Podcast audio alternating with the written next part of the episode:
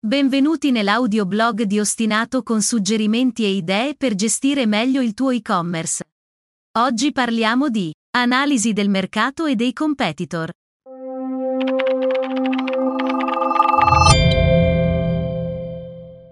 Devi lanciare un nuovo e-commerce o un nuovo prodotto, servizio? Hai fatto un'analisi del mercato? Sai come affrontare un'analisi dei competitor per capire cosa offre la concorrenza? Per ogni nuovo progetto di business online è importante avere un'idea chiara dello stato del mercato, in termini di domanda e offerta.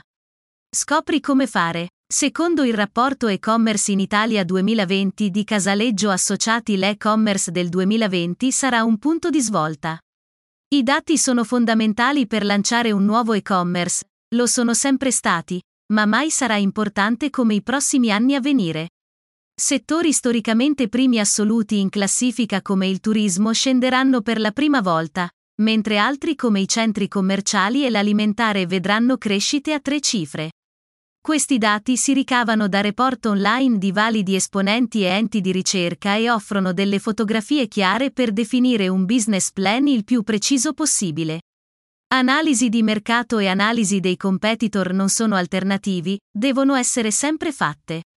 Non ha senso capire qual è lo stato dell'offerta senza capire lacune e opportunità offerte dalla domanda attuale.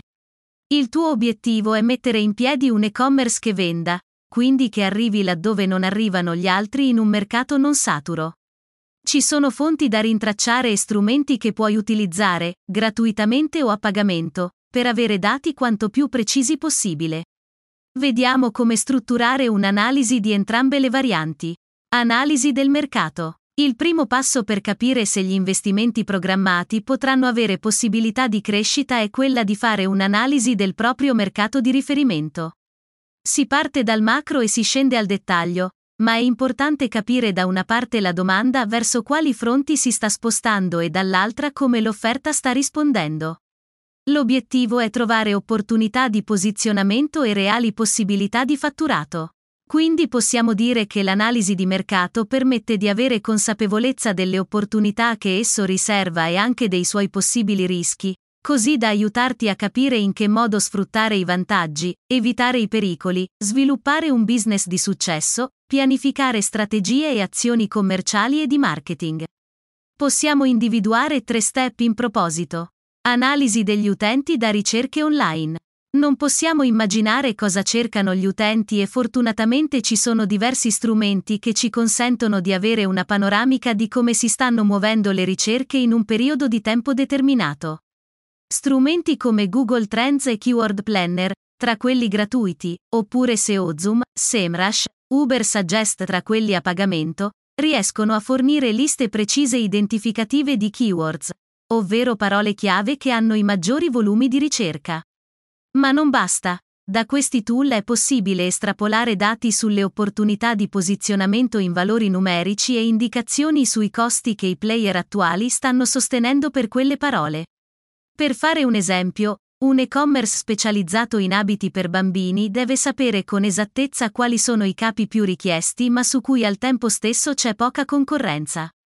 Usando uno strumento a pagamento i dati sono ancora più dettagliati, su Uber Suggest, ad esempio, è possibile avere, per ogni parola chiave, una lista di parole correlate e suggerite rispetto a quella ricerca per avere già un quadro di come si stanno spostando le ricerche.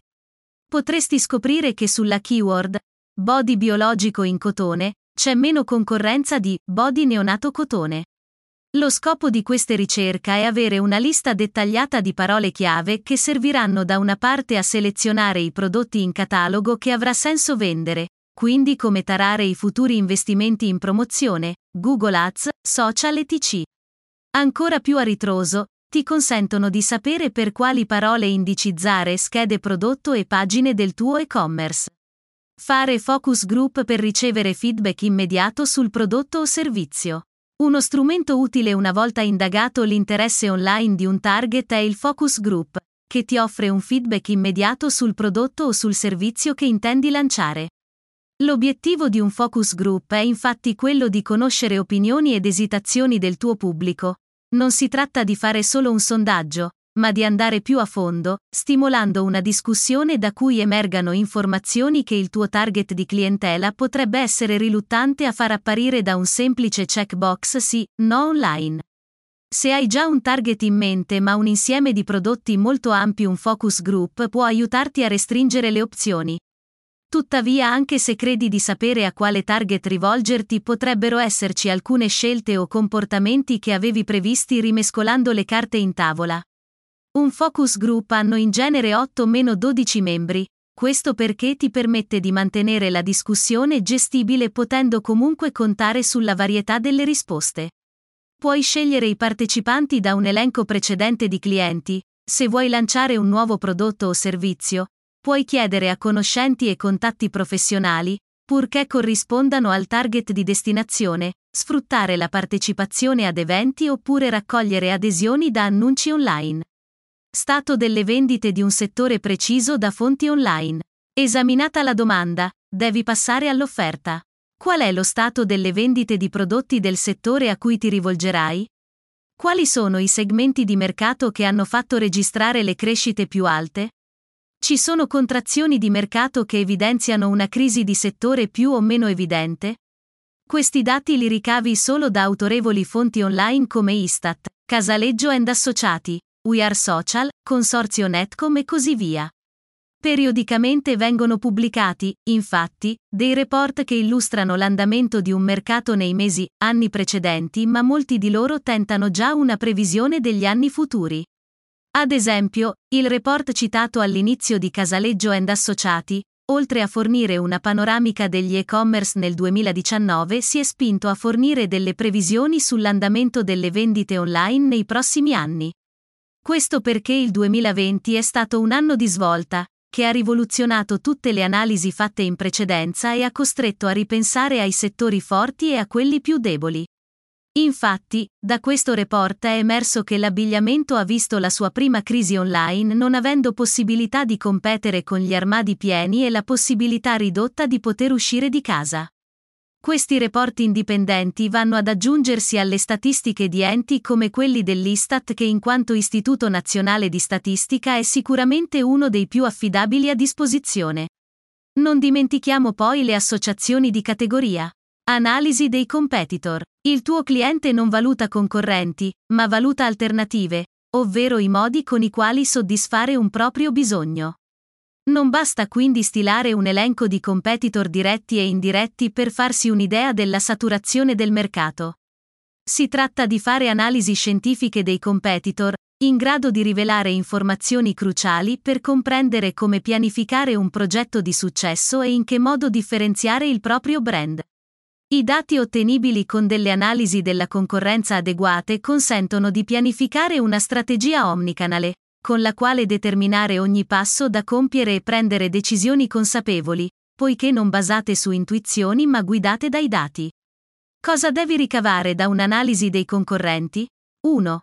Chi sono? Chi sono i concorrenti più importanti con cui dovrai inevitabilmente scontrarti? Sì, anche i big player. Il famoso elenco di competitor è sempre utile, ma devi sapere anche a quale livello si trovano. Sono grandi colossi o piccoli e-commerce? Sono simili a te o così lontani da non valerne la pena?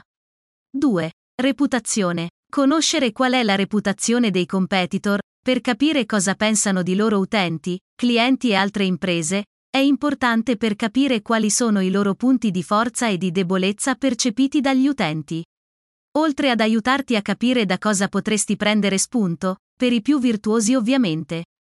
3. Cosa vendono? Scoprire quali prodotti e servizi vendono i tuoi competitor ti consente di avere una panoramica dello stato di saturazione del mercato, perché se ti accorgi che una tipologia di prodotto ha già centinaia di alternative, forse sarà più difficile trovare un vero elemento differenziante. 4. Come comunicano online?